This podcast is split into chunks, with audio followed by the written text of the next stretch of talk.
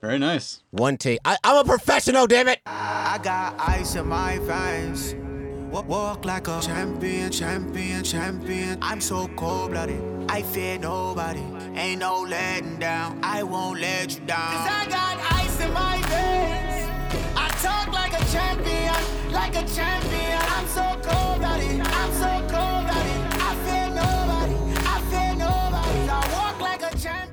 What's up, everybody? This is episode 167 of the Saratobi Sports Podcast, coming to you live from beautiful Baldwin, New York, here at Regrown Recording Studios. Bring you in, as always, your lovable host, just stuck in traffic, just on his damn phone, just in transition, but most importantly, just a friend, JT. What is up, everybody? And to my right, a man that needs some introduction, Celine Dijon, Dijon Mustard, if you will, the guy and he's God. John Moo to everybody. How y'all doing? How y'all doing? I was just thinking of like random AKs and I came up with a wild ass name. What was it? Sleep Mask the Cum God. You're gonna have to explain that one to me Uh, because there's no explanation. I was just trying to put a, pl- a play on it. And um those words make sense.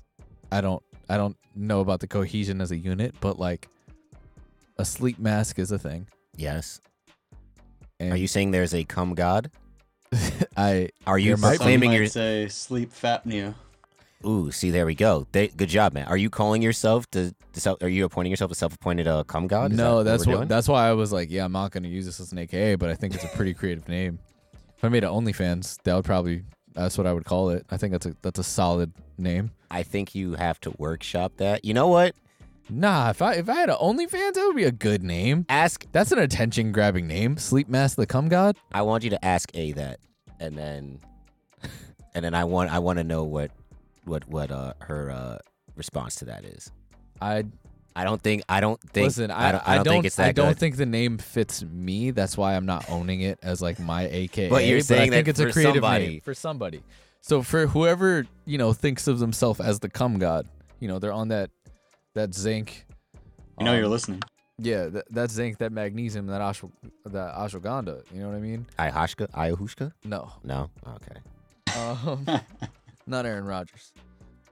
Um, that honestly needs to be like the new name for that for ayahuasca. Like some rapper is gonna do something where they're calling it. I got that Aaron Rodgers.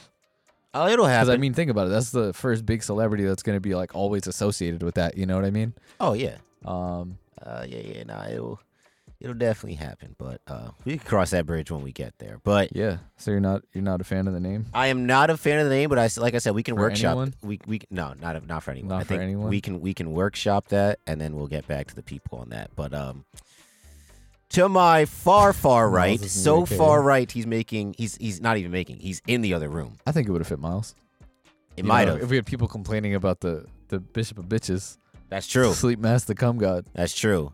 And before I continue my introduction with Matt, uh, we are down one member tonight. Um, Miles is uh, not with us. He's here in Yeah, spirit. R.I.P. He not dead. He's just not here. Yeah, he's just not in the studio.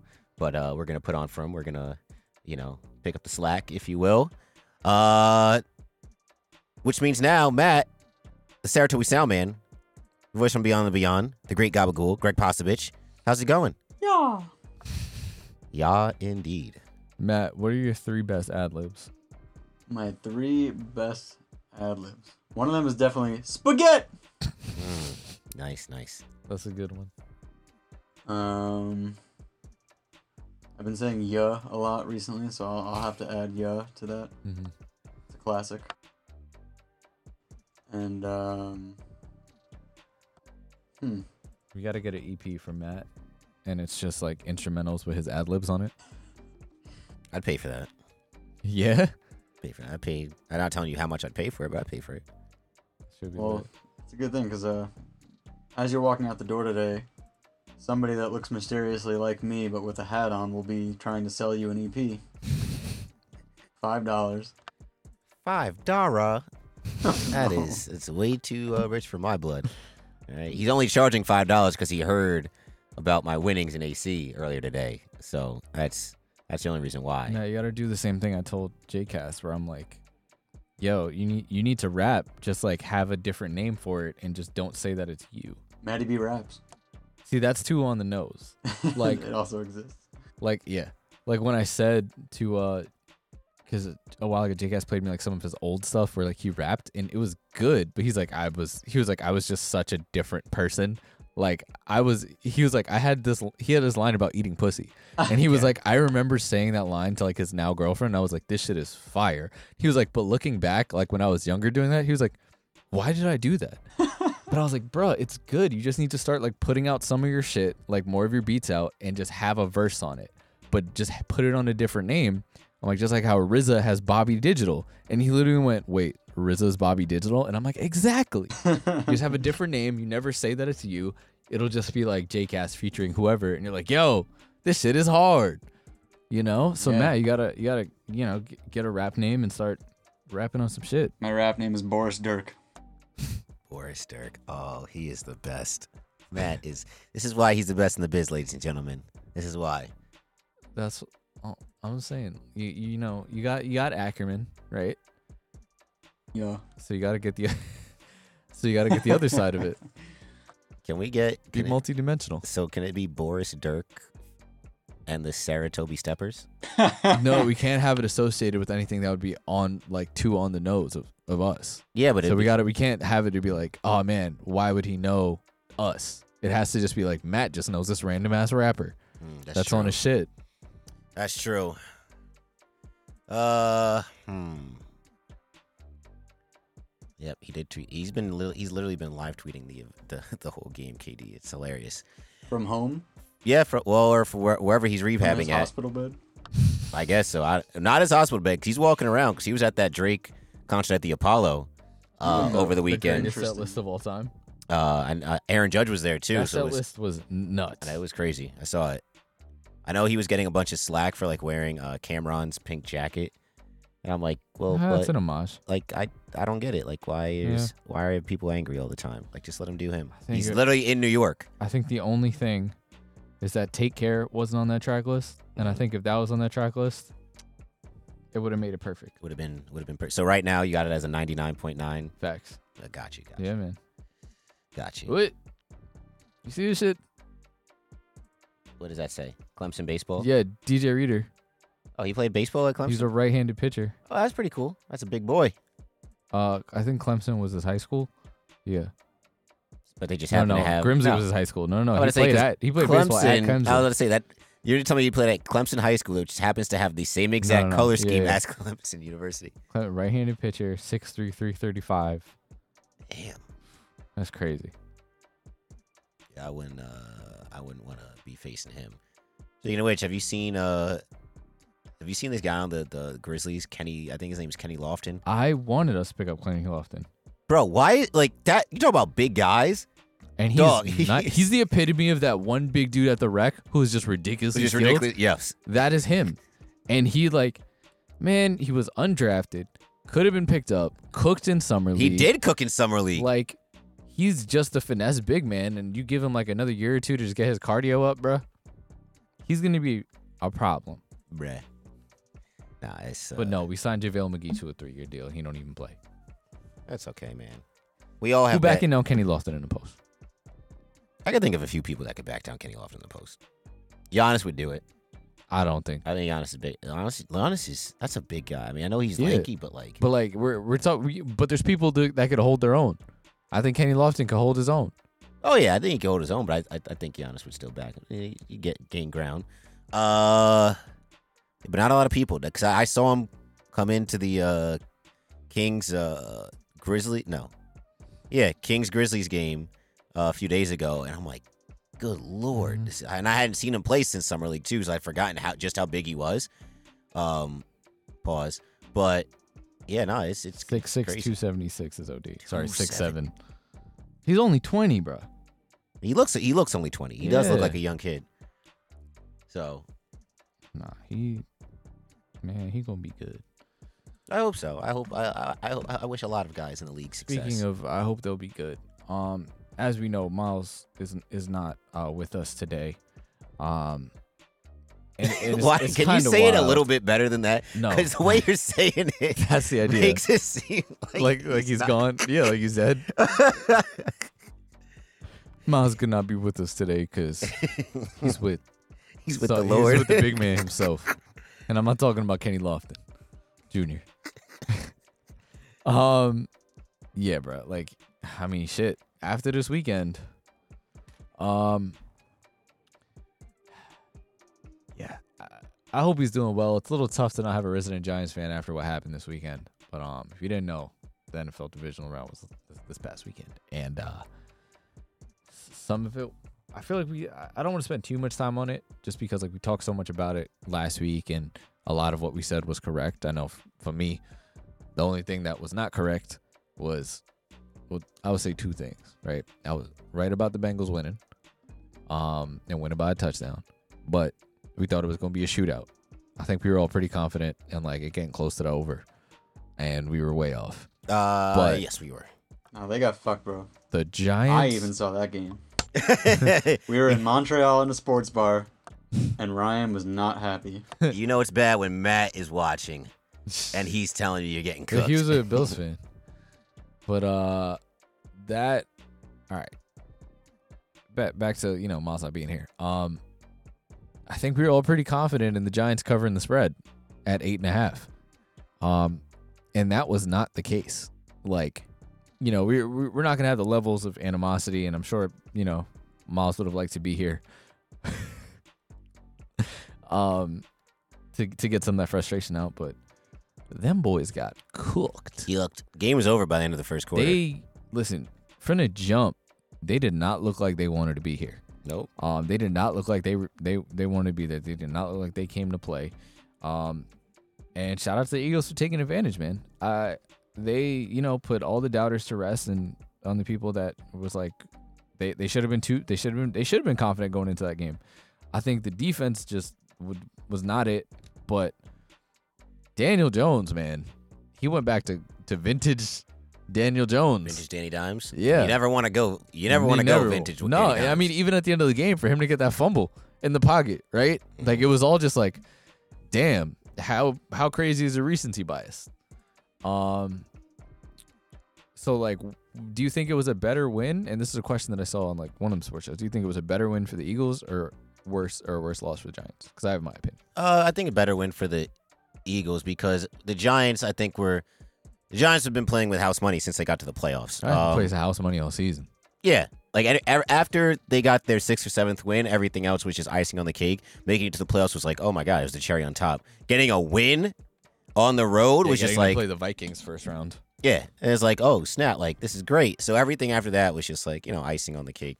But no, I think this was it showed more about the Eagles than it did the Giants because I think the prevailing thought was, oh, the Giants played them kind of tough in that, you know, Week 18 game where they were resting all their starters. The Eagles had most of their starters in, um, you know, but look, kudos to the Eagles. They came out, they did what they needed to do. Boston Scott anytime touchdown was the lockiest lock of locks. Um, I've never seen a player that just kills another team in football the way Boston Scott kills the Giants. Um, so that was kind of funny. But yeah, no, I, I it, it says more about the Eagles than the Giants because I don't and with the spread being eight and a half too, I mean, they covered that easily. So it's not like they didn't they, they exceeded people's expectations or that at least they lived up to them. So I don't see it as as anything a knock against the Giants because the things that ugly head, head head for the Giants is things we've talked about, right? The in, in, inefficiencies uh, of Daniel Jones, right? The running game wasn't able to get off. Obviously, the receivers were put on Guantanamo because their receivers are pretty much nobodies, and the Vikings make anybody look like great receivers. I don't know, man. They definitely had they had times. There were opportunities that Daniel Jones did there- not there was the one- receivers dropped, the big Slayton Yep. Slayton play. Yeah, there was the one. What was it? He was like kind of running a post Yeah. or towards the sideline, and he just him. Yep. They, they, no, they definitely. But those are the things, right? Good quarterbacks don't miss those opportunities in Mhm. the playoffs. Um, you know, but what I will say is, you know, D- Daniel Jones just solidified, at least to me, that he is a guy that he doesn't. Me personally, I don't think he sucks, but he's always going to be in that mid tier range. Mhm. That you know, anywhere between That four, game manager range. yeah, anywhere between that 14 and 21 or 20. Like he, I could say he's a top 20 quarterback in the league, but Fair. he's not going to be top 12.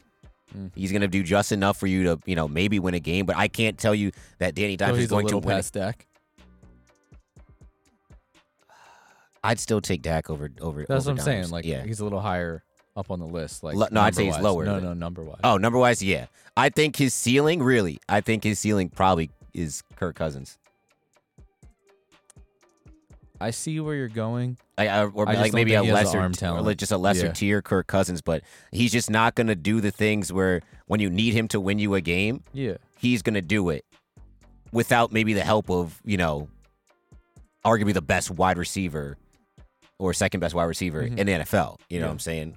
And I get it. He's thrown in a bunch of nobodies right now, but you know, you showed me you you showed me the thing literally before we got on here, right? Lamar Jackson was throwing to a bunch of nobodies and won MVP.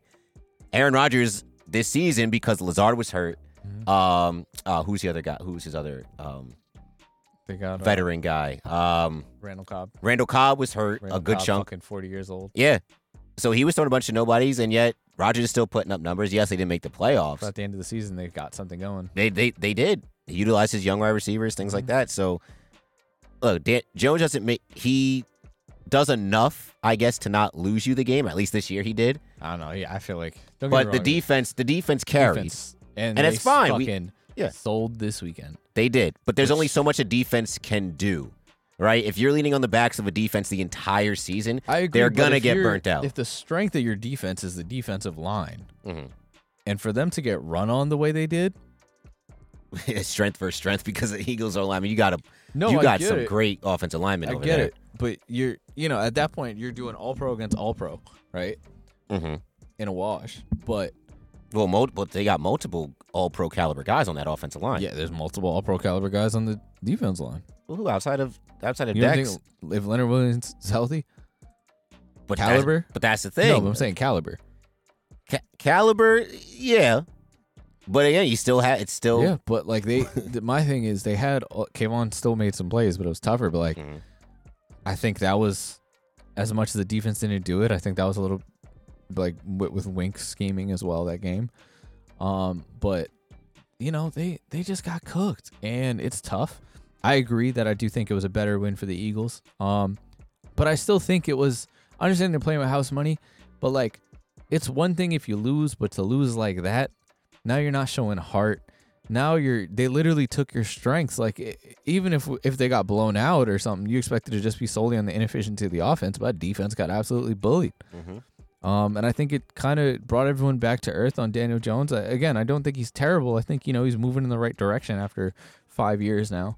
Um, but I think it solidifies the he's a bridge quarterback. I I think you know we got a little too much. We're talking about paying whatever he wants, but I think that the errors this game were so bad that it, it, it reminds you of just like yeah we we don't really know. And i don't want to judge him just off of one game. He had a good season. But at the end of the day like i don't think the last couple games should be enough to be like he's our quarterback of the future or whatever it is or pay him whatever it is that he wants you know what i mean? Mhm. i think that you know that gives them a little bit more bargaining power to be like yeah i understand we didn't give you great wide receivers but what the fuck was that? We're not about to pay you you know we're not about to give you a blank check or some shit like that um, I think Saquon needs to get signed. Um, Signed I- or tagged? I don't know. Like you want it, you think he should be back, backs. but it's that's what that's the thing. It's it's tough. So you figure the two best running backs on the market, at least in free agency right now, would be what him and Josh Jacobs. yeah, But like, what type of money is Saquon gonna command? Because you can't pay him. You can't pay him top dollar. Like he's, I don't think he deserves Nick Chubb type money, or like he's not in I the same think- realm as a Nick Chubb. I I disagree. I think he. I disagree. I think he's better than Nick Chubb. Nick Chubb's a one-dimensional running back, And yet Nick just Chubb like Derrick Henry. and Nick Chubb will continue to get you me those hundred yards and those two touchdowns. Just like Saquon's not gonna well, do shit, that. he wasn't scoring touchdowns the first half of the season because they were putting Kareem Hunt in at the goal line. that is true. They, I don't know what the hell they were doing. Um, and then he had enough games where he was just he disappeared. Like, and I think the Browns have a better offensive line.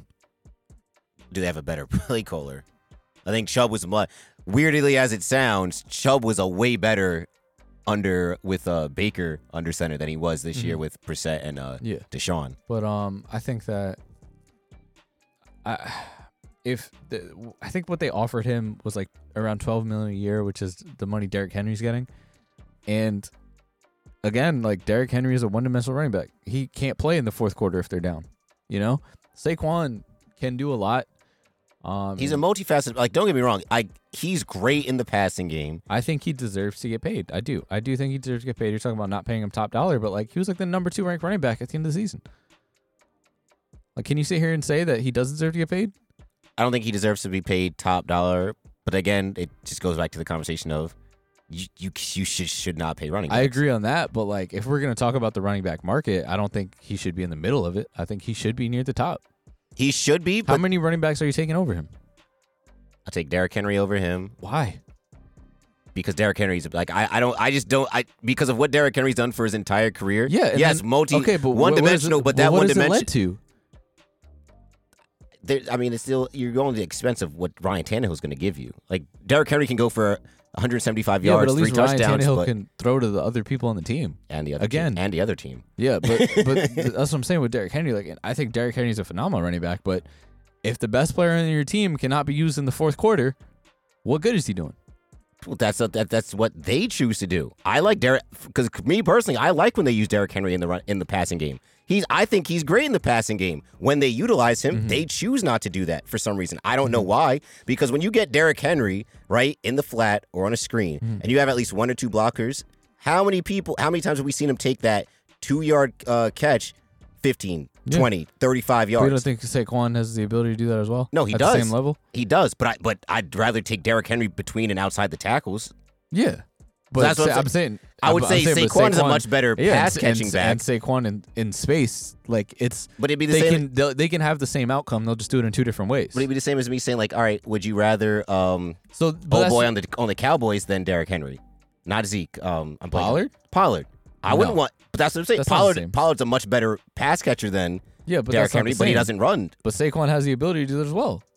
Not as good as Derrick Henry though. I'm not taking. I, I, I, you, I know, yeah, but I'm saying like if, but because it's that singular aspect, I would it's say like you have one person who has one skill, Mhm. let's say at like hundred, yes. and Saquon has two skills at like n- ninety. Mhm. I for me, that's just maybe it's just personal preference. Mm-hmm. Like with Derrick Henry, you can feed him the ball. I think thirty, maybe even sometimes thirty-five times a game. Mhm. He's not going to wear down. I have seen enough Giant games where you can't do that to Saquon. You can't run him in between the tackles 25, 30 times a game because he's going to get worn out. His best ability is him in space. Yeah, Like when you swing the ball out to him in the flat, when Mm-hmm. he when he bounces outside, that's where his big runs come from. That's where a lot of his like a lot of his ch- uh, his yardage this season has come on like those big home run type plays where he's bouncing it outside. He makes one juke and he's going down the sideline. Yeah. Whereas like Derrick Henry, it's a methodical. Oh shit, 20, 25 carries, yeah, but as, 145 but as a, yards. as a team that basically, as a fan of a team that essentially does that, like Mm. that, well, well, that doesn't uh, puts you in a lot of fucked up situations. Yeah, it does, but it still works out. At least at least it works out for the Titans up until Ryan Tannehill blows it for them. But like I mean, I'd take Austin Ekeler over Saquon because I think Austin Ekeler is just a. Yeah, If they actually knew how to use Austin Ekeler in the running game, yeah. he'd probably be a close to maybe two thousand yard back. But he's phenomenal in the passing game. Yeah, so but that's what I'm saying. I think Saquon deserves a right to be up there near those guys, especially after the season he had. But then it's it's, it's tough because if you pay Saquon, you can't pay Dan. And if you or if you I do think if you I do play think- both, I think you- Saquon deserves to get paid more than Daniel Jones. then you're leaving your team uh, basically with nothing to do in the offseason. Like you're handicapping them with the with, with the cap. If you're gonna pay, if you gotta pay Saquon and you gotta pay Danny Dimes, right? No, I'm saying if you had to pick one, If I had to pick one, it's tough because It's- it's, a running back. it's tough because it's, It's a running back, running back. and because we've seen you can find value at the running back position for guys on like minimum contracts. yeah, but I know that that that's the problem. Obviously, if But in a vacuum, Sa- Saquon I think is more ta- is yeah, more talented player easy- than I don't think it's easy. I think even now, I think that he's done more to me to deserve a big contract than I think Zeke did to deserve his. Are you basing yourself off the fact that they had like such a beastie offensive line? Because I mean, Z- Zeke was he was really good for those for those years. And I do think it was the offensive The line offensive because we line. saw once that started to go away, what happened. Mhm. That's it's fair. It's, it's, it's fair. It's a fair argument. Uh, like he has Um, definitely not been the same type of back he was. Um, Yeah, I think the offensive line covered up a lot of this shit on that team. Um, and I think Zeke is good, but like I just think that there's the things about Saquon. Jesus Christ, y'all are dumb. But um, yeah. So outside of that, um, shout out to the Eagles, man. They came, they did their thing. Um, they beat what what is you know what uh, we we all agreed was a good team. So I think that if we're talking about their first real test all season, I mean like real real test, like they passed with flying colors. Um, I still don't know how confident that makes me going into the San Francisco game. But uh, speaking of San Francisco, if anyone thought the Cowboys were gonna win, why? Um, I I will say a good showing by their defense, and I think that there's Brock. Purdy. I don't even think Brock Purdy had a bad game, but like for them to not have the offense firing in all cyl- cylinders that has it has been previously, um, do, do we see it get back on track against the Eagles? But fuck the Cowboys, Dak and a Dak. Um, I, I again, I don't understand how I gotta remind you, motherfuckers, all the time about Dak is mid, and this is what happens, right? When your quarterback is not that good to win you a game like that, and not elevate. He had a he had a great game the week before, and what happened? Right back down to earth. mhm. I'm telling y'all, motherfuckers. Bro, even like, did you see the tweet? The the Cowboys. Oh yeah, the uh, Cowboys account. account? Yeah, that's that's that's tough because most accounts will be pot. No matter That dude what, got fired. no matter what happens in a game, the team account will always be somewhat positive or just keep it neutral. Mhm. It's like, oh, we blew it. Not to say we blew it, but like, oh, tough loss, etc. They literally said, yeah, because of Dak's two, turnovers, bro. the two give. I'm like, damn. Calling it giveaways and a playoff loss is nuts. But that's exactly That's what the it, fuck right? they were, man. San Francisco is they're they're the goods, man. And uh, you know, I said it before about the Bengals being the best team, and I think that the Chiefs have a very good shot at winning it. But you know, we saw it in this game too. They still have some weaknesses. Um, and I just I don't know, man. I, I sit here and I wouldn't be surprised if it's San Francisco's time. I think it's a little bit tough just because of um, you know, not having necessarily the quarterback that you expected or the quarterback all season, you know, in that in that sort of regard. And that that it makes it that much tougher. But they they did their thing. They won um by by a touchdown, which I expected them to do and I called it last week. But fuck the Cowboys. Um you know, before we, we look ahead of this games, one of the questions that I saw on ESPN was they were asking who had a more whose playoff loss is more disappointing or playoff performance is more disappointing, Josh Allen's or Dak Prescott. And um, you know, we were all on the same page about what this answer is. Josh Allen's because no one should expect anything from Dak and the Cowboys, and Yeah. I don't understand why they do. But Josh Allen, like it's supposed he's supposed to be this guy. The Bills are supposed to be this team, and they just can't pull it together. And I noticed, um, well, I didn't notice, but like they were talking about it at the beginning of the Giants game, um, how what the loss of Brian Daboll did to the the Bills, because look at the turnovers Josh Allen had this season, and that was one of the you know he Daboll worked directly with him in building that, and now he's gone, and the amount of interceptions is ridiculous. And it's interesting because they had on the season they had 26 turnovers, right? Mhm. But they only allowed 57 points Mhm. off them, which is pretty pretty good if you really can if you really think Yeah. about you know the math and that. But yeah, the, the the turnovers are so costly, and then when the offense, you're just confused as to why the offense can't do anything because you have weapons, right? You have Steph Diggs, you got Maga Cole Beasley, you got playoff Gabe Davis, Mhm. right? And you got uh Gabe. and you, and you got uh, uh Dawson. Daw- Dawson Knox, Yeah. who coming into that game had scored a touchdown in five consecutive games. Mhm. So the all the, my my biggest gri- gri- gripe with uh, the Bills is they don't know how to run. Josh Allen knows how to run. They have no idea how to create a a sem- any semblance of a running game with their running backs. They don't know when whether to use Singletary. They don't know whether to use Cook. Like I just mm-hmm. it, that's the one part of their that's the one part of their offense that really frustrates me. Defensively, they've been getting away by the skin of their teeth all season. So once so Von Miller left, that was it. The Yes. defense just No. e- absolutely, They John. know what to do absolutely. They, they like Von Miller did so much for that defense, and yeah, they were suffering. They were you know dealing with injuries, you know, all season. And yes, Hamlin was played a key role on their Yeah. defense, and you have somebody step up late in the season. It's kind of tough, but even still, I mean. There was at no point where I thought the Everyone's Bills hurt in the playoffs, man. Yeah. But- and even in that game, there was at no point where I really thought, you know what, the Bills can really win this, because from jump it looked like the Bengals were the more aggressive team, the more dominant team, the team that was more prepared. Um, when they went up by two scores, it's like, all right, the game's over.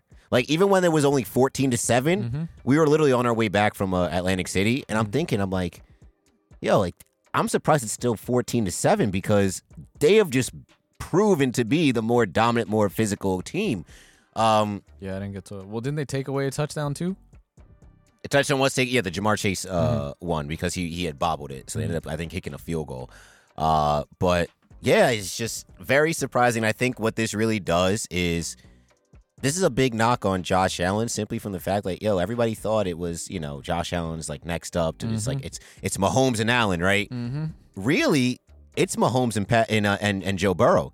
Yep. It's Mahomes and Joe Burrow because now for the second straight year we're gonna see Pat Mahomes and Joe Burrow battle it out for a chance to go to the Super Bowl. Right? Joe Burrow's already beaten Pat Mahomes what three times. Mhm. So, look, I'm, I'm I'm sorry to say, and yes, I know the Bills beat the beat beat, beat the Chiefs early in the season at Arrowhead, but you know they had their number. The other 2 Mhm. playoff playoff games, they changed rules for the Bills. Yeah. you know, because it was unfair that they got the ball, you know, whatever, whatever in overtime. But look, man, Josh Allen's got to figure it out because look, he's very uber talented, one of the best arms in the league. I mean, he's built, you know, pretty much like a white Cam Newton, Mhm. but there's just something about him just not having it.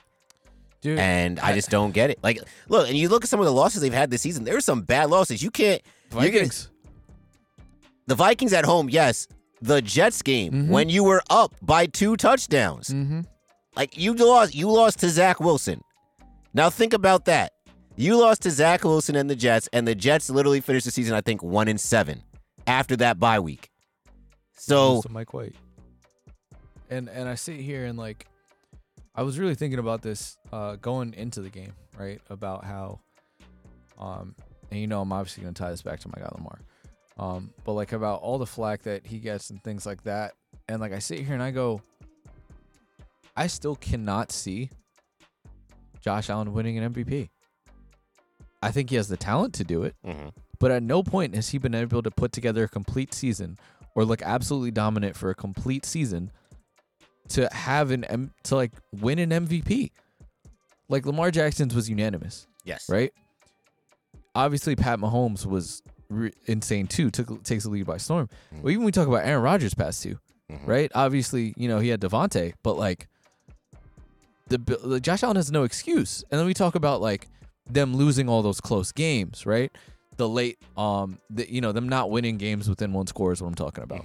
Um, and then all the the late game interceptions and all those things. Like he could be super talented, like as talented as he's in the world, but like at this point, like I'm trying to think of a good basketball analogy, but the first player like that's coming to mind is too young. You know what I mean? I'm thinking like it's coming first player coming to mind is Jalen Green. Like you know what I mean? But like it's it's tough because it's like they especially coming into this game, they had zero excuse. Zero excuse to play the way they did. You, You- can't sit here and say, and we, we like again agreed about, you know, the Damar Hamlin effect, all of those things, Von Mhm. Miller. But like Von Miller was one part of their defense, so where everything else collapsed around them.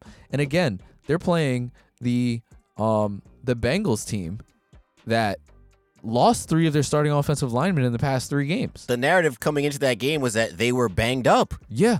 And and their best cornerback is Eli Apple. You have Stefon Diggs, you're Josh Allen with this arm and all of those things, yet you can't take advantage of those scenarios around you. Which is funny because they did in the beginning of the game. And I talk about it like you're thinking, and we, we got to bring back John Don't Miss because I've been telling you all about the Bills all season. That at the end of the day, especially when it comes to the playoffs, it's two things. If you can't stop the run and you can't run the ball, shit will not go well for you in the playoffs. Period. And they can't do either of those things. So it never works out. And it's like, when are we really going to have this conversation about the Bills? And it's obviously not like a blow it up situation, but like, what are they going to do to move the needle? Was Von Miller supposed to move the needle? And I agreed he did defensively while he was there and while he was healthy, but they still can't run the ball. They still cannot run the ball. And then we've now seen Josh Allen without Brian Daboll and how he, I'm not going to say struggled. It's not like he had a terrible season, but like you said, he did not show up or fell apart when you really needed him the most. Um, so it's it's one of those that I feel like we really need to have like a little sobering conversation about the Bills and like we want them to be good and all those things, but like it's as good as he is, like I'm saying, I can't see him winning an MVP. Just con- playing the way he's playing, and it's not like you can sit here and say he's playing at an all pro level, but like when you know when the shit hits the fan or when like all the chips are down, like it's not working out for them. And to have the weapons that they do, to have all of those things, and it not like he has no reason not to, to where like like you're saying like a player like Amar who didn't have the weapons. Even we understand Patty Mahomes with the weapons that he had, like outside of Tyreek, those receivers are nobodies, Mhm. right? Um, so it's it's just crazy to me to to to look at the Bills and mind you, I thought the Bengals were going to win this entire time, but like it's very frustrating when teams that are supposed to be good don't take advantage of matchups, yes. right? Like you know, if you're if you're good, if you're well coached, if you're all of those things, then you should know that okay, their secondary is banged up. Okay, their offensive line is banged up. Like these are things we need to exploit, and they didn't. And shout out to the Bengals for doing what they needed to. They came and fucking took care of business away Yes. in the snow. In the the Bills also apparently don't play. They don't play good in, in snow. They are a dome team. Yeah, The Bill. It's ironic. The Bills are yeah. a It's dome because team. they fucking throw it like fifty times a game, but yet it, the shit is not working when it really matters. You know. Um. So, I mean, I, I said it before. You know, I've talked enough about the Bills stuff, but I've said it since the playoffs started. The the Bengals are the most well-rounded team, and they just kind of need to put it together. But like, they are banged up. They have holes, and um, I mean, do you do you want to start looking towards the the championships? Uh, let's do oh, it. Oh, Jaguars game. Eh, Jags. I mean, they put up a fight, they put up a fight. but That's the all. Chiefs are the Chiefs. I think the Jags were kind of in the same boat that the Giants are in. Yeah. Which was a We're happy to be here. we're happy to be here. Want to They make got competitive. got a really good win against uh, the Chargers, Mm-hmm. so you're already playing with house money. Trevor Lawrence, I thought he made some good throws. You know, the his wide receivers got to help him. The one I, I think the talent disparity was evident. yes, talent. Andy Reid's a better coach. Mhm. I th- I thought Pederson I think he coached a yeah, pretty I good think he game, coached a good game too. himself, but um, yeah, I mean, he just just more playmakers. Travis Mm-hmm. Kelce, just you know, and you got a guy like that. It's it's it's tough, and then obviously you know Mahomes, but I mean, crazy enough, like Mahomes coming off that, uh, you know, he had the, the, the basically the high playing a whole game with a high ankle sprain is is crazy. Yeah, that shit was bad. um, you know, and you know, kudos kudos to him, kudos to the rest of the team for you know rallying around. But you know, yeah, Jaguars Jaguars are gonna be there, and I think the Jaguars will be the. They're gonna get pieces back. What did they get? Calvin Ridley back, right? They could Calvin really Like- next season. Like it's All, ridiculous. and all they got hey, look, and this is you know, I know we've talked about like you know places that that that D Hop might go.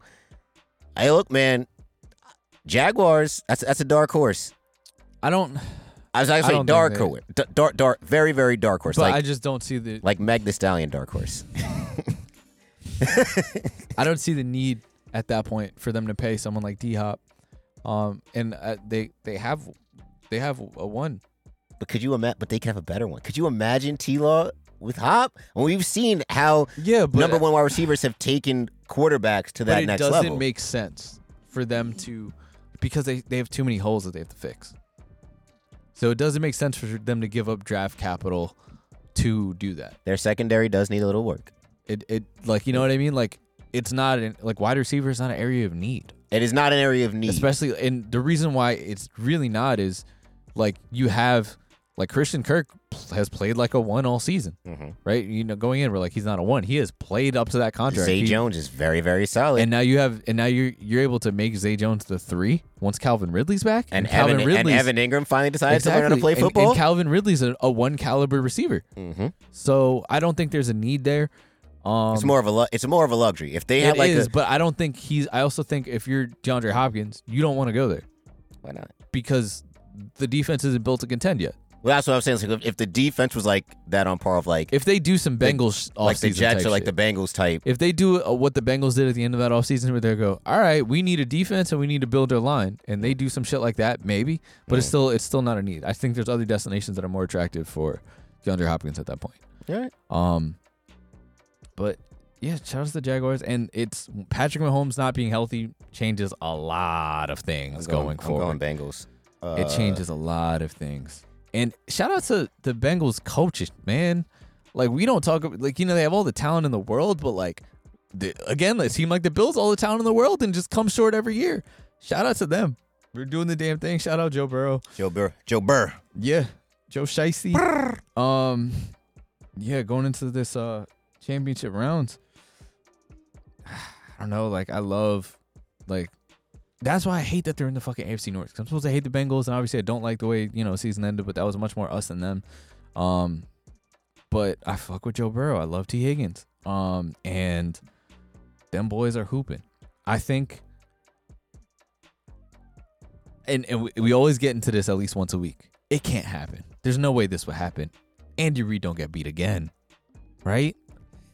I mean, that was the narrative, though. But, when he was in- like- when he was in Philly, But this much by them, by them, I think this time you might, if you might give him a little bit. Of, if they lose, you might give him a little bit of slack because Mahomes Yes. is like But- he should not be playing right now. agree. But they Like, both showed weaknesses, Mhm. right? Like we know the the the Bengals' weaknesses, but the Chiefs did the same thing. John don't miss. Same thing I said last week. They let they let him in the game. The defense had to make plays, and they made plays when they did. Yes. But they kept the door open because that's Mhm. what they do. hmm right? Um, and you gotta remember they're young. They have a lot of young players. Their two starting cornerbacks are rookies. They got a lot of young players on that team. So I, I think it's gonna be a good game. I hope it's a good game. I hope Patty Mahomes is healthy enough that it uh isn't too too much of an effect. You know what I mean? But like this man was ho- real life hobbling out there. So, um, the under hit. Uh no, Temple uh, pulled it off in overtime. Okay. Uh, shouldn't have gone to overtime, but you know, Yeah, Temple Owls. Temple. Temple Owls, cream of the crop. You don't want to play them. Don't want to play them in the tournament. They're getting hot. I don't know, Jim. But uh, yeah, I mean, that's what I think. It's always going to come down to the house because I also think from for Mahomes, like they're out for blood, and I think that the level of focus has been different because they don't because they've needed it to be. You know what I mean? They they can't fuck around because their team isn't built as um strongly as it has been in the It's not past. as much of a juggernaut. Yeah. Um, So like they really got to make sure that their execution is there and all of that. And I think that again, like the hope, if you're a Chiefs fan, is that a team that is well coached, a team that is full of veterans, will be able to take advantage of like the weaknesses of the Bengals, unlike what the Bills did. indeed. Are you confident in that? Uh, no. I'm only con- I'm only as confident as the health of uh Okay. Mahomes' ankle. It all hinges on that. It all like for me, That's it's fair. just Mahomes is that much of a game breaker. Where Mhm. if he's 100, percent you know, it's it's tough to really bet against them at home for a second straight year that they would lose, um, and even for the second time seeing this team. But if that ankle isn't even like maybe 75 percent right, and you can still see he's hobbling, it's like that was a like we all saw like that was a bad was roll. bad. Like, and I think I think if it's a regular season game, he's not playing the rest of the game, Mhm. and he's just out. Um, so we got to see how that ankle is. But I mean, it's it's tough. The Bengals are a uh, like we said it. You know, for the past few weeks, they're the most complete team heading into this playoffs. Um, so if there's anybody that can knock it off and do it again for the Mhm. second straight year, it's definitely them. and they keep being listed as underdogs for a team like the Bengals after the season they had and like you know last year and everything. Like that's Well, you figure that they're the favorite because they come in as minus. So the Chiefs are minus one, mm-hmm. but road teams usually get three points, which means that people think they're the favorites. Mm-hmm. Because if they was played at a neutral site, they'd probably be minus three. If it's played at, Mm-hmm. uh, you know, in, in, in Cincinnati, they're probably at minus three and a half right now. But gonna be a good, gonna be a good game. I'm def I'm definitely hammering uh Chiefs. No, sorry, I'm definitely hammering Chi- uh, Bengals money line just because I just don't feel as confident Mhm. In Mahomes' ankle. But you know, Maybe we won't know until we it could it. this could be one of those you know type of games where uh you know Mahomes comes Hey, over the ankle. One, and one and the idea is they they uh address the offensive line, which Mahomes ran for over hundred yards scrambling, Mhm. and like not rushing yards. He just literally ran for hundred yards trying to get away from people in the last game. So they they address that, and you know we'll see we'll see what happens. We'll see what the adjustments are made, and this is a familiar opponent. But um, I'm definitely looking forward to that game. And to the other side, these are the, the four best teams. They are. These then are the I'm glad. four I'm, best teams. I'm glad we got the four best teams. Um, you know, but because you know, I, I would say that the NFL had a had a lot of parity. Like, I think it had a lot of parity, and I think you know it whittling down to Niners, Eagles, Chiefs, Bengals Mm. was was great because it wasn't like a steamroll process for any of those teams. I mean, outside of the Eagles, um, Niners were kind of you know not say on the ropes against the Cowboys, but that was that was a tough game. Yeah. you know, it was it was a one possession game for the majority of the game. I think Brock Purdy's youth showed that game finally. It did. It did. And it's tough. Like Cowboys defense stepped up. They showed up on the Mhm. road. Um, you know, Chiefs had to grind it out against the Jaguars. Bengals had to go on the road, even though they to me they dominated, but it's still a tough environment, you know, Yeah. tough to go up and play in Buffalo. So yeah, it's it's it's, great. And, you know, hopefully this Eagles Niners game is gonna be something. I at least better than the last time the Eagles was in an NFC championship game because they just absolutely I thought they punked the Vikings. Mhm. Um, so I would love to see I would love to see like like even like overtime Mhm. you know, with this, which I think it could. But you got a bunch of playmakers on both sides. You got Deebo, Aiyuk, Christian McCaffrey against AJ Brown, DeVonta uh, Smith, DeVonta. You got Miles Sanders. Dallas Goedert called that touchdown. Knew it. Knew he was going to score against the Giants. Like George Kittle. Like this. This game is setting up to be one of those we watch on like NFL classics. Yeah. In a few years. and and I I do hope it is, and it's one that like I I also am glad that you know it really is the four best teams, um, and I think that one because one of my playoff shits in my confidence pool, that that's what I got left. I got them four left, and I got everything else. You know what I mean? So um, that's kind of why I want the Chiefs to win. Um, but I, I would not mind, you know, if San Francisco makes it and wins the whole thing. I think they're a good team. I think um the reason why I kind of feel like ah, I don't know is because you know the whole Brock Purdy thing, and I don't want him to have to deal with the Brady comparisons his entire life and all that shit. Mhm. Um, but I think that they are poised to win. They're a well coached team, like we said before. They're a team of veterans. The only real rookie is Brock Purdy, which obviously is the most important position on the team. But like that defense can win you a game. You know that defense really could, and I think that you know the the Eagles are coming in. Last week we'll say was their real test, but like here's the test. The Niners are, in my opinion, the like if we look at all four teams in the playoffs. Um, you know, obviously the Bengals are the most complete team in the AFC. Like the Niners are the most complete team, I think, in the NFL. Um, I think that's not a far fetched thing to say. Best defense of any of the teams in the playoffs Mhm. right now. Um. I mean, You yeah, have weapons at every level. it's you tough. Have the be- you have one of the Yeah. best offensive minds that we've seen. Um, it's I think they're the, the most well built team, and for you know the first time they're they're healthy. Um, and it's players that have had an injury history that are out here getting healthy at the right time, playing well, and you know it's one that you don't think the the offense gets shut down two games in a row, right? So we go in, we're really going to see Sirianni's coaching chops. I feel like because he's going to be put to the test. Um, and the Eagles are young too. You know, the Eagles they're a good team, but most of their veterans are on the line. Like their their veterans are on the defense on the line. That offense is young as fuck. Yeah. The vet, well, the vets, yeah, on the defensive line and the Offensive offensive, line, yeah. They're skill position players. I mean, what, They're all they're AJ is the oldest, at right? 25. At 25. Yeah, DeVonta fresh I out, think fresh out the DeVonta's cob. 20. He's either 23 or 24. And Well, no, Goedert. Goedert is Yeah. uh, God, Goedert's a vet. yeah, Yeah, but Miles Sanders is still pretty young. Mhm. Boston Scott, I think, is the elder statesman, Yeah. maybe. Um, Jalen Hurts, young too. So this this this will also be interesting to see. Yeah. Purdy versus uh Hurts. Um, it's you know I'm, will they say? I have a question. If if Purdy outplays Hurts, does it say more about Purdy or more about Hurts? um Like, is it? Do you just chalk it up to like just Purdy just having like this magical, almost like Joe Flacco type run, or is it dang Hurts like you had to be the guy and then you failed? I That's a tough question. I think that not only is there a piece of magic to Purdy, but it's also a piece of like what you say all the time, like they ain't got tape on him yet. Mhm. Right. They don't got tape on him yet. Um and obviously, you know, he's been playing for good chunk of the end of the season, but like it's like eight, nine, ten games now, Yeah. including playoffs. and we talked about that shit where it's like, you know, Baker's rookie year, like things like that, Lamar's rookie year till oh when they got tape, then we're gonna know and shit like that. Mhm. Um, but even so, like when you have a team like that, I think the the thing that's going to come down is to if the Eagles lose, like you're saying, how they lose. Um, I think if it's they could have a good game, the offense could have a good game, and the defense just gets cooked. You know what I mean? Or the offense plays well, and the the Niners defense makes big stops. It's one of those things that will it hinge on if I think if if Jalen Hurts has a good game and they lose, I don't think you can blame Jalen Hurts. And I feel like that's what it's going to come down to. This isn't because of the way these teams are set up. This isn't a quarterback duel to me.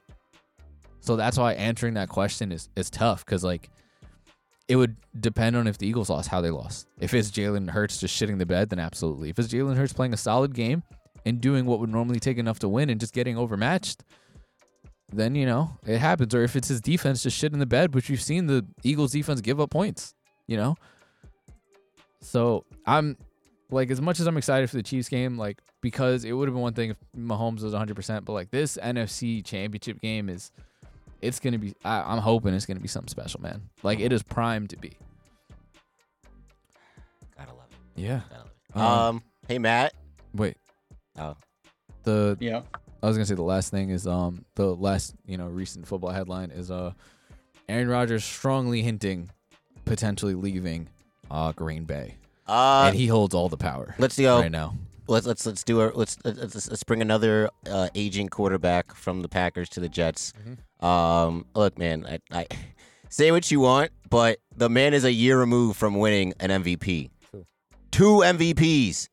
All right, this isn't like the same as Brett Favre, where it's like, yeah, he's kind of at the end of his rope and he's He just like literally one retired already. Yeah, like this man is Aaron Rodgers, and you saw what he was doing with basically nobodies at the wide receiver position, willing his team. Yes, a lot of it was self inflicted at the beginning of the season, Mm-hmm.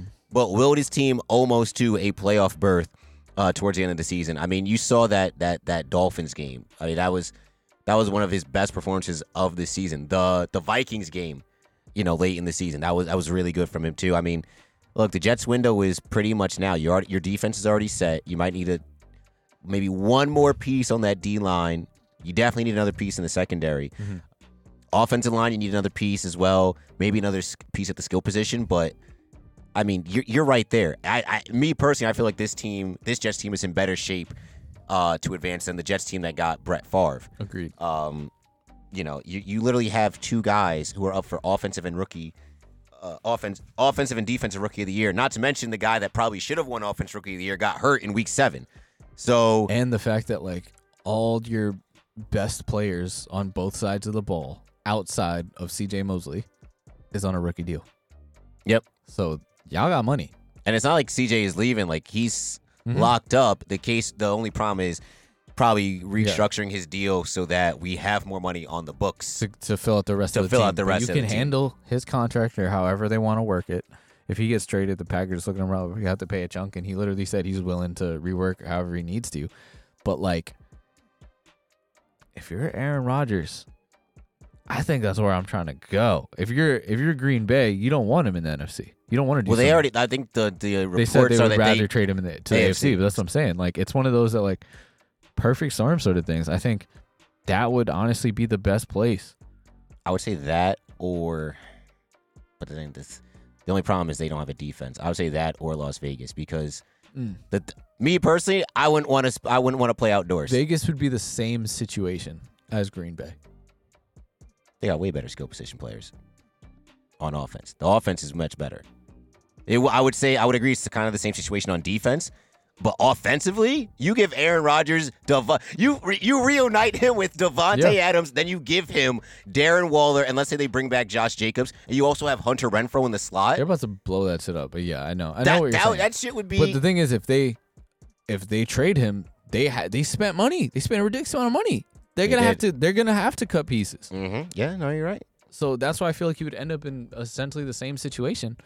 Um, And so- you're going to a division that has, oh yeah, Pat Mahomes and Jay Herbo. And you know what? I'm not. I'm gonna give him a pass for this season. Mhm. Russell Wilson. If they get Sean Payton, like a lot of people are speculating that they do, bro, Sean Payton could easily turn that team around, and they're a 9, 10, 11 win Mhm. team next season. Also, that reminds me. Um, I think that if Sta- Staley remains the coach of the Chargers, the Jaguars will leapfrog the Chargers in true contention, even after all the money they spent into that defense. I agree. I think that if he remains the head coach, The Chargers are at the mercy of Staley. Yep. As long as Staley is there, they will never go as far as probably a wild card Yep. berth. um, but yeah, I, I get it. You know, the Raiders are there, but I just don't think it's as feasible as it would be to a team like the Jets. Oh, no, I, I would. and I think if definitely- you're. Aaron Rodgers, like I understand Davante Adams is your boy, but bro, do you see who we got over here? They're see- talking about Derek Carr. They're talking about you know, what's gonna happen to fucking Davante Adams? He came here for Derek Carr. Where he going? You see what I'm saying? Hey man, look, look, Aaron, I'm just saying, Aaron Rodgers. What's your go- pitch? My pitch is this: Garrett will show him the tape of Garrett Wilson. Garrett Wilson got got a, a 1,000 yard season. Look at who was throwing him the ball. Breece Hall. Look at what Breece Hall was doing before his knee got tore up. Mm-hmm. Look at what your defense is going to give you. You have the offense, the defensive rookie of the year. You have a front seven that is great. Two all pros. two all pros. You got Quinnen Williams, who was easily a top three, top four defensive uh, D, D tackle. Linebackers are fantastic. Cornerbacks, you got DJ Reed and you got Sauce Gardner. Safety eh, is a little bit of concern. I'm just, I'm not gonna lie, it's a little bit of But a if you, concern. you But- draft a safety this year. But honestly, I don't even know if you draft a safety. I think priority in the draft would probably be offen O line. It should be. Yeah, but y'all have mad picks. Those picks gotta probably gotta go Some of them in will some go. in some type Some of of them will. uh, you know. But you don't you don't need to draft a safety first round. You know what I saw in a mock? So I know it would excite Aaron. Um, what's his face from Ohio State? I think it's uh, Smith-Njigba, the wide receiver. Bro, you get I'll get another wide you receiver. get you Oh get my Garrett God. and Smith-Njigba, and you got Elijah Moore, Yes, I'll get another wide receiver. That's the rich getting richer. bro. But that would be like if y'all get him and you don't draft like a, a start like a for opening day starting lineman. yeah, no, y'all- it makes it it makes wrong. yeah, you're doing Y'all it wrong. doing it wrong. I think they bring you, they should bring back Duane Brown. Pray to the to the ayahuasca rain gods, whatever that Becton that it, that yeah. Mekhi Becton stays healthy. AVT comes back. Um, I believe McGovern staying at center. Max Mitchell, and you're there. You're there. Maybe at w- one more piece, a draft pick, get him. Offensive line is set. But Aaron, there's not a lot. Hey, look, they ain't gonna love you like we love you, bro. I, I, Aaron Rodgers comes to New York, wins a Super Bowl. Promise you, they forget about Joe Namath. I pro, bro. Yeah, I 'cause promise you. Joe Namath dead wasn't even that good. I promise you. They did a bit Niggas on will ESPN tell you. today too of the like for the Joe Burrow thing. They were talking about the fur coat, the cool demeanor. He's been, you know, he's give, been given the green light by another Joe Cool, and it's like they do this whole thing where it's like, think about it, all these great quarterbacks are like me. He was like me win a Super Bowl.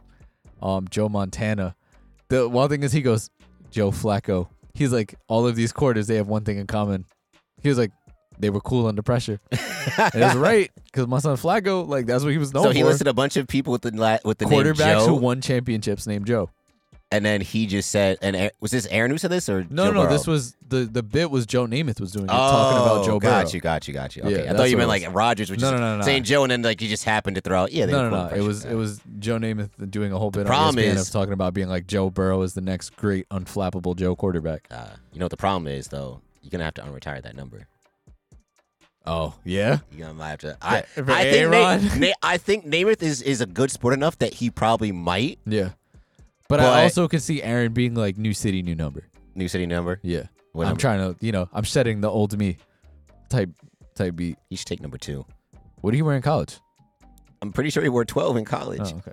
You should take. I'm telling you, you should take number two for the second Jet Super Bowl. He's gonna bring us, and because it's Zach Wilson's number right now. That oh man. Oh boy.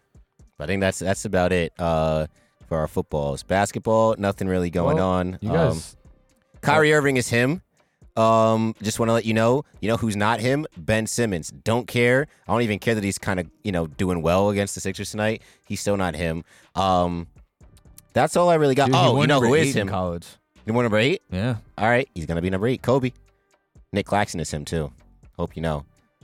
Y'all could have had him, but you didn't want to give up. Um, you know, number seventy-seven. It's okay though. Y'all regret it. Y'all will You regret it. literally went from Dorian Finney-Smith to Luka. That's nuts. Hey man, That's it's, nuts. It's my mind. It's, it, it goes crazy sometimes. Um, but yeah, other than that, nothing really nothing really uh fun happening in the NBA so far. Oh, Uh, what's football seasons? I'm sure we'll find something. We get close to the trade deadline and all that. oh, Temple beat number one Houston. That's, right. bro. Your Temple Owls, ladies and gentlemen. I don't care that they're our Temple. They're your Temple Owls now. Beat the number one team in the country on the road. Mm-hmm. Mind you, they did not score a field goal, Temple that is, for the last seven minutes of the ball game. That's nuts. and they still won. That's right. We're here. Wait, actually, no, I'm I thought they I thought they had to score a game-winning bucket, so they just clamped them. They just enough, just enough, clamps. just enough. just enough clampingtons. When I'm, I'm telling you, Seven minutes. the Gulag, Guantanamo Wow. Bay, Rikers Island. Name any other type of We're the famous Ravens prisons. of college basketball. I don't. Uh, I don't know because Temple upsets me because we beat the number one team in the country. We beat Nova, uh, Villanova. Look at me. Villanova. John, I don't But the you- offense isn't there. No, the offense can be there. We just, we just Can be exactly. Can be. There's a limiting factor, and Well, I you mean- came up and putting elite well, I mean, defensive, but- right? Well, I mean, but Houston is a very good defensive team. I, Like, I I get that. I'm not gonna not gonna just shortchange them there. I mean, I'm not gonna say that we they played really good defense. The shots just weren't falling. It was one of those like classic like, oh, this is what college basketball is all about. Just mm-hmm. kids hustling and doing all this stuff. And I'm like, they're throwing up brick after brick after brick after brick. They're building a house. They're building the new stadium for Houston in that game. But um, no, this is a team that they can score with the best. of them. They put up 79 tonight. Um, they just have a lot of defensive lapses. Um, and they lose to horrible teams like Wagner and Maryland Eastern Shore. John, they should be ranked right now if they didn't just, you know, bullshit. But, you know, it is what it is. Uh, Matt, might you be able to put on the game? Because I know it's in the fourth quarter. And apparently, you guys are down by 14. now? Nets. Are we down by 14? Yeah, I just got a notification. I think Oh. it's, it might be less. Hold on. 12 or 14. I put like $5 on their money line when they were down. Y'all down by eight right now. Oh, down by eight. All right. Down by eight. All right, we're gonna wrap up sports with um, T for Temple U University. Fight, fight, fight, fight. for the cherry and the white. For the cherry and the white. We'll Hey, fight, yo. fight, fight.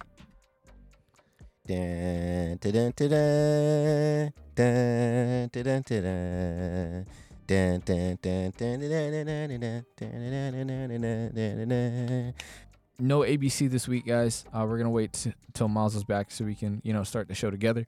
But we prayers. did do Weeb Weekly. So, what's our only anime segment this week? We got Weeb Weekly. We Where if you guys didn't know, we watch uh, an episode of an ongoing show, and we are doing the Tokyo Revengers Christmas Showdown. So episode three came out this week, um, and we got we got a little bit more background. Um, quick thing is we see you know what happens, uh, to to resolve the whole Hakkai, um, dudes going to get fucking murdered thing with his brother.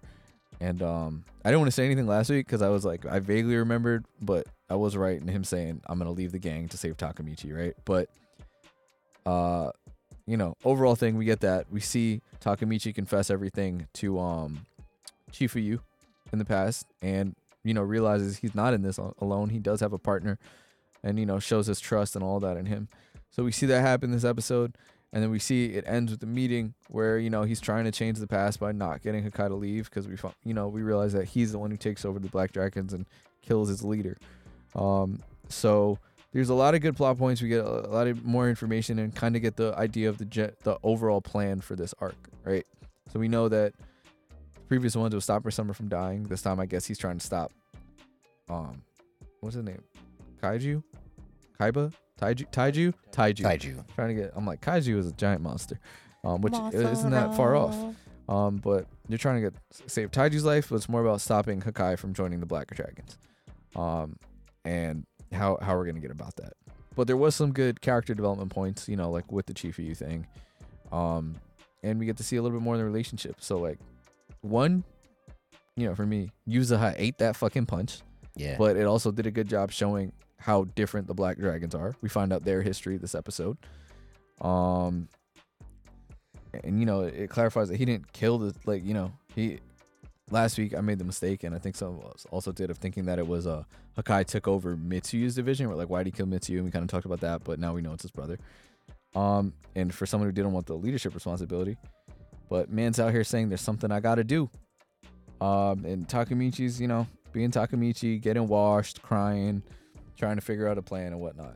So, guys, what y'all think of this episode? Who's gonna start? You got it, Matt. All right. Um, I feel like this episode helped me understand the show because Okay. now, I'd like, this is really my first time experiencing Takamichi's relationship with Chifuyu. Mm. Um, because I mean, having only watched this season, I haven't really like seen him as a character very much, and like their relationship. Yeah, he got killed in the first episode. Yeah, so he's he's pretty much only been like a vague part of the show for me. But um interesting Wait, so I I didn't really catch So Chifuyu just simply believes Takamichi. Like he doesn't actually remember anything. No, so he he believes him. Um, because I guess he kind of put together some of the things where like, so the guy he was talking to, Baji, Mm-hmm. right? He was the guy that Chifuyu looked up to, Right. and he got killed. And in the fight where he got killed, leading up to it, he saw Takamichi go, "Don't die." Yeah. So he's like, "You knew some shit for you to tell him don't die." So he was like, "I, I'm not really sure what to understand, like what's happening, but like, you know, I can kind of see what, how what you're saying makes sense." Mm-hmm. But he, that was the first person he's told, um, in the past. So we know that uh, Naoto in the present, you know, knows that he can tra- time travel because he's the key. So then, all right. So another thing I was confused about about this episode at the very end, when um, the other leader of the Tomon Mhm. suddenly has a change of heart and tells Hakkai not to leave. I Mhm. mean, obviously that's kind of the cliffhanger, Mhm. but like, was that just power of the pen, or was that like, do we know? So I don't think that's power of the pen because um, you know they they kind of touched on their relationship in the uh, the previous episode Okay. where they were like he's looked up to him forever. Like you know his wallpaper is a picture of him on his phone. Oh phone. yeah, that's him. Okay. okay, yeah, that's him. Got it. So like they're clearly very close. Right. Okay. Yeah. So I wouldn't say that's power of the pen. So now, I'm, well, then I'm interested to know how it didn't work out in past instances Mhm. of Takamichi traveling to the past. Mhm. Because I'm just kind of curious, like, if they had this whole plan to prevent him from leaving Tomon, like he has done, Mhm. and now all of a sudden it's different. I guess I'm just confused as to why it's different. Yeah, I feel like they purposely leave some gaps like that because at the same time we don't know if uh Takamichi got beat up and was put in that situation the first time. That's true. Because in the beginning they were like, "What was Takamichi doing over there anyway?" You Right, know, and right, that's why they're pressing him because I guess Because they now, weren't, they this, weren't this friends. is the first time that he's a captain. Um, kind of, but it's the first time he's interacted with Hakkai Okay. because we know in the in the present he was in the Black Dragons and then later the Black Dragons joined together with Tomon. Okay. So at this point, Takamichi's never met him, and we see that in the first episode where he's like, "Oh, I'm Hakkai. I don't know who you are." hmm So potentially in the past, they don't meet until he's already a part of Tomon, or they have a conflict with the Black Dragons already, hmm right? So that that's one thing as to how it might it might be different off rip. Okay. Yeah, those are the two things that I was most confused about in the Mhm. episode, but I guess I mean him, I guess Takamichi having a partner. Is this the first time like Ch- having Chifuyu as like somebody cuz this is the first time he's told anybody Mhm. in the past that he's from the future. Yes. So that obviously sets things up to go differently this time cuz he actually has somebody on his side. Yes. And so Chief kind of helped him before, but it was different. He didn't Yeah. understand the whole time travel. shit. right, he was just kind of like helping blindly. He was it was more so helping because he knew it was directly like they had a common enemy. Mm-hmm. So. Interesting. Mm-hmm. Yeah, so that sets things up to be pretty different, obviously, this time around. And then obviously Hakkai not leaving Tomon is a big deal. Mm-hmm. I'm not sure I can really predict what conflicts are. I mean, I guess the conflict would be because now they have to deal with Hakkai not actually giving his brother what he promised, Mm-hmm. which is probably going to cause a conflict between Tomon and Black Dragon. Well, they're doing that anyway because Takamichi was, was attacked. right. All right, But- But now they Mhm. both have a reason to attack each other as opposed to yeah, Tomon just hating Black Dragon for. yeah. Okay. That's fair. Um, do you have any like, I would say outside of plot stuff, um, any impressions, thoughts, like same thing, things you like, things you don't like. Hmm. Well, I I don't know. I was kind of was Chifu always like an idiot I guess. in past episodes? we 'Cause, like that that whole thing kind of threw me off. Yeah. Where like they had the plan, Yeah. but then the plan ended up being just kind of BS because Chifu was dumb.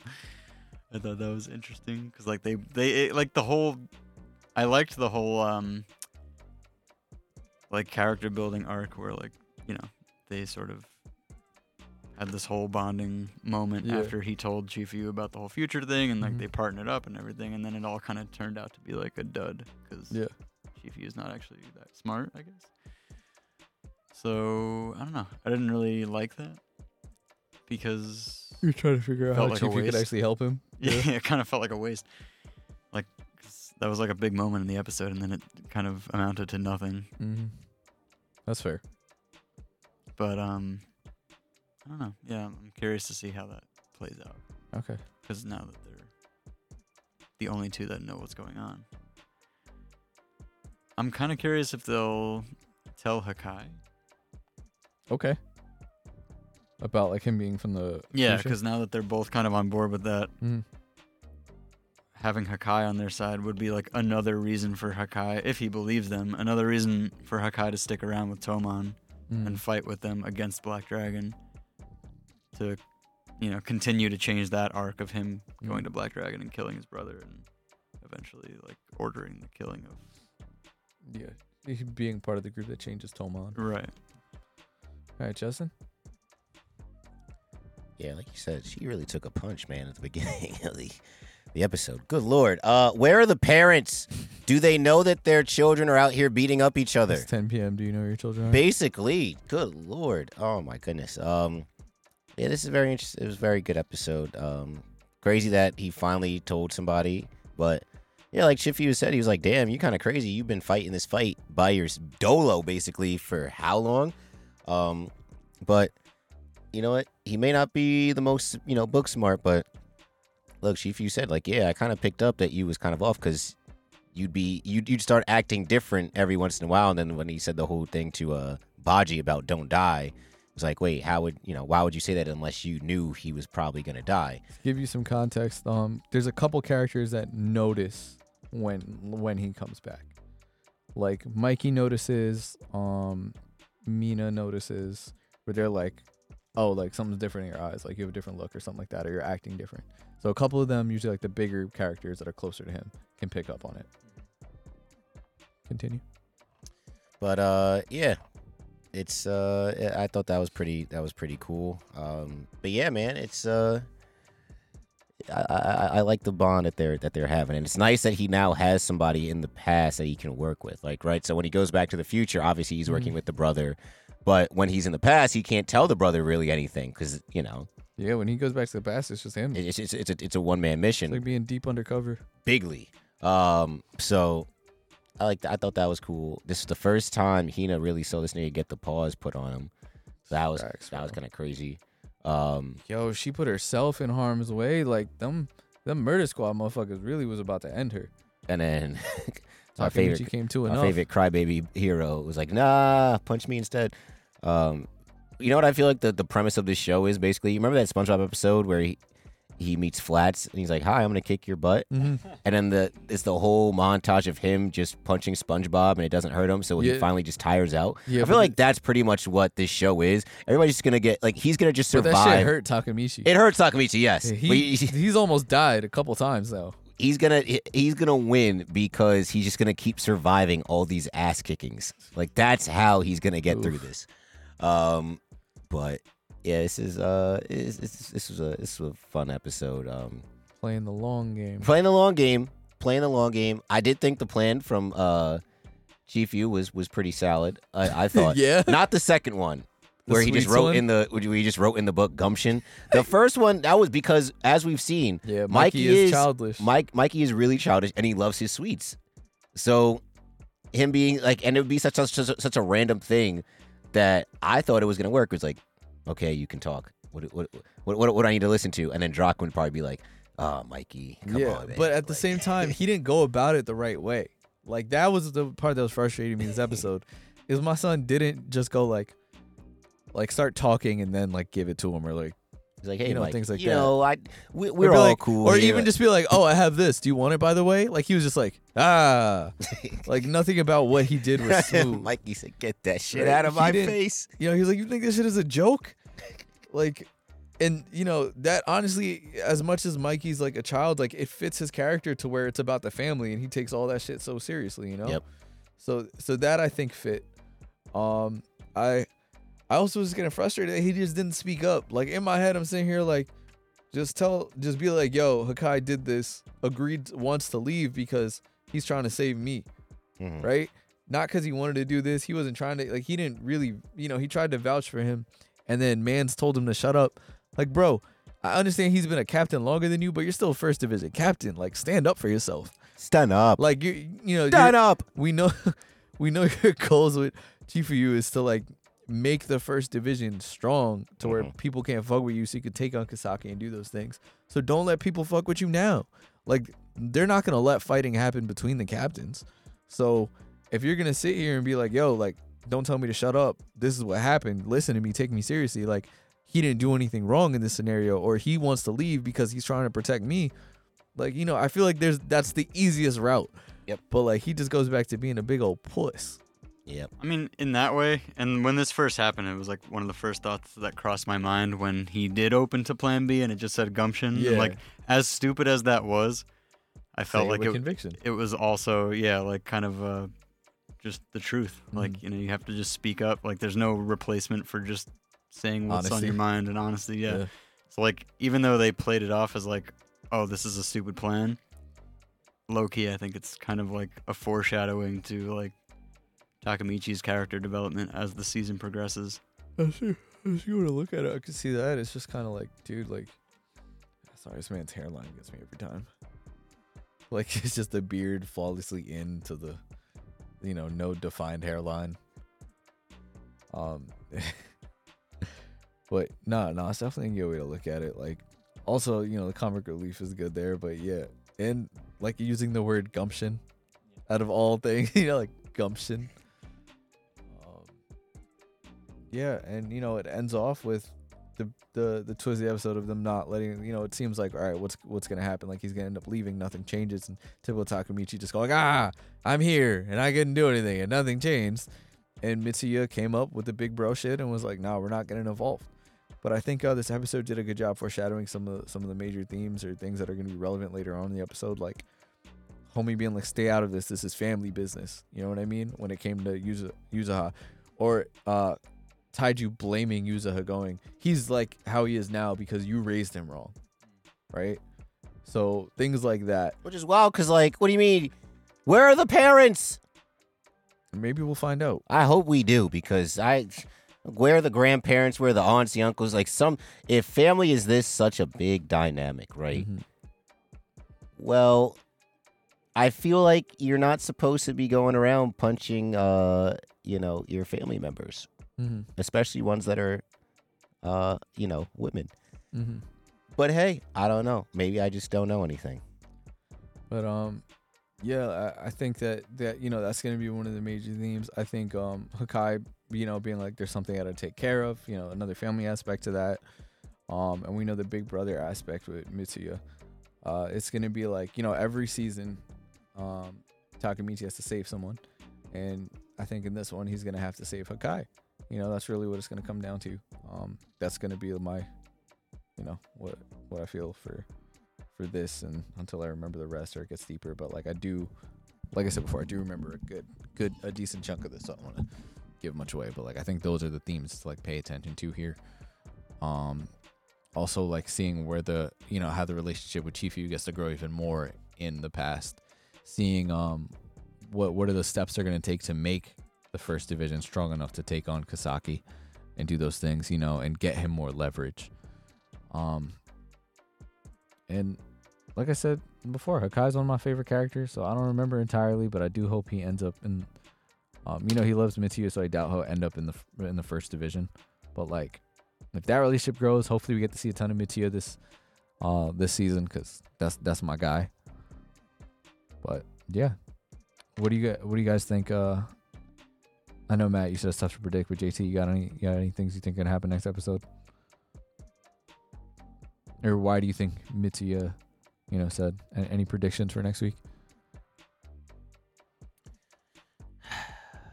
My predictions would be I don't know. It's weird because like things aren't playing out how uh they thought it would be. How you thought it would already? Because all right, they prevented. So the problem was that he left. Right, they had to prevent him from leaving. And so Mikey was like, "Yo, anybody else want to?" I mean, the main thing is we gotta stop him from taking over the Black Dragon. Yes. But there was nothing that they did that kind of prevented those course of events from happening. Like what was what's the big difference from them coming back versus them being in the future? Well, in the future, like I was telling that before, he didn't know Hakkai till later. So No. we don't know what started the conflict with the Black Dragons originally, but it definitely didn't have to do with Takamichi. getting beat up by Ah, so this new one has more to do with just all right, now it's Takamichi is now involved with Hakkai. as opposed to just Hakkai leaving on his own. Yeah. Whatever that may have been. Exactly. Got you. So this is why Mitsuya, For all we know, like, and we see the like the in, the relationship between Taiju and Yuzuya, Mm, um, Yuzuha, it could have been him holding her over Hakkai's head. mhm. You know, Could have been. Could have been. Interesting. So so that's what that's what was only that's why I was I guess questioning. So, so now Mhm. I guess now because Takamichi's involved, maybe is that why Mitsuya is like is probably more apprehensive that to that him letting it go. It's like, yeah. so it's like, oh no, like you're not gonna leave because I probably know that you were doing it just to protect. hmm You know, Takamichi. Mitsuya knows Takamichi is like an honest dude and vouch for Yeah. him before. So He made the jacket. yeah, So, uh, who predictions though? I mean, niggas going to war. Also, bro, Taiju got them boys about that action. Like they're the first time that they're dealing with a gang. That That's on kills some- people. They kill people. Like we we don't we get we can They have sugarcoat it some as real gang shit. Well, I, I they think kill that people. I think that Valhalla probably, I don't know if probably as Valhalla was killing people. but the difference is Valhalla was about chaos. Like it was founded on chaos and strictly to take over Toman. Like It was- its sole Valhalla's sole purpose was to fuck with Toman. honestly, it was basically just a Joker to the shits. Yeah, Was, wasn't there a division that they said was filled with ex Valhalla members? Yeah, the one Yeah. that um there is a new division that sixth division, essentially right? all yeah all entirely ex Valhalla members. So I low key see like a, a training arc of sorts in our future yeah, where Takamichi potentially Learns takes fight? the sixth division with the ex Valhalla members because they're joins them together. more badass than the Tomon members because Hmm. they, he needs more strength to take on Black Dragon. See, the- Is the, issue with that is um we know that Kisaki had connections to Valhalla, and what's his face is in Tomon as well. the Um, old uh figurehead leader. yeah. So I'm I'm assuming he's leading that division then, I, right? th- I think he might be. Um, so that's a good theory, but I don't think that would necessarily happen just because Valhalla already has like connections to the people that they're trying to go against. So that's Mhm. part like they need to build up so they could go against the sixth division and like all the Valhalla people. Um, but like so I was saying like Valhalla was about chaos and about taking down Toman, while fucking Murder Squad is they're mercenaries they're like, yo, for him to buy new uniforms with a whole gang, that takes money. They were like, yeah, bro, he's literally like, he has connections with rich people. He has muscle for hire. He is a mercenary at like 15 years old. So they're on some real gang shit. Also, now that I'm thinking about it, right? I think one of the changes to the future is in that flashback, it's not just Hakkai that is in Toman. It's the dude who's the vice captain of that of that police task force, the elite guard is also in Toman in the future. Mhm. The one who was uh the one who's sticking his tongue out. Yeah, that Yeah. dude. He's he was in Tomon in the future. He was another part of the Black Dragons that joined Tomon. So it could be that like um in you know the that that could be a difference in changing the timeline is like the Black Dragons that do join aren't like that or they don't have any positions of power. So Interesting, interesting. A lot of possibilities. yeah. All right, you guys got anything else? That's it for me. All right, guys. Thank you guys for listening. We will be back next week, hopefully at full strength. Um, and we will have We Weekly once again. Also, we will be starting Anime Book Club for sure, for sure next week. So if you guys did not know, we were watching Bocchi the Rock. Next week we'll be covering episodes one through three. Um, nice little slice of life that from you know them good slices of life be having you fucking rethinking your whole life and your interactions with yourself and people around you. So we'll see how this is. It should be pulling on the heartstrings, and you know it seems to be entertaining. So uh, can't wait to get into that. Um, T for Temple U. We will catch y'all next week. I got ice in my veins. Walk like a champion, champion, champion. I'm so cold blooded. I fear nobody. Ain't no letting down. I won't let you down. Cause I got ice in my veins. I talk like a champion, like a champion. I'm so cold blooded.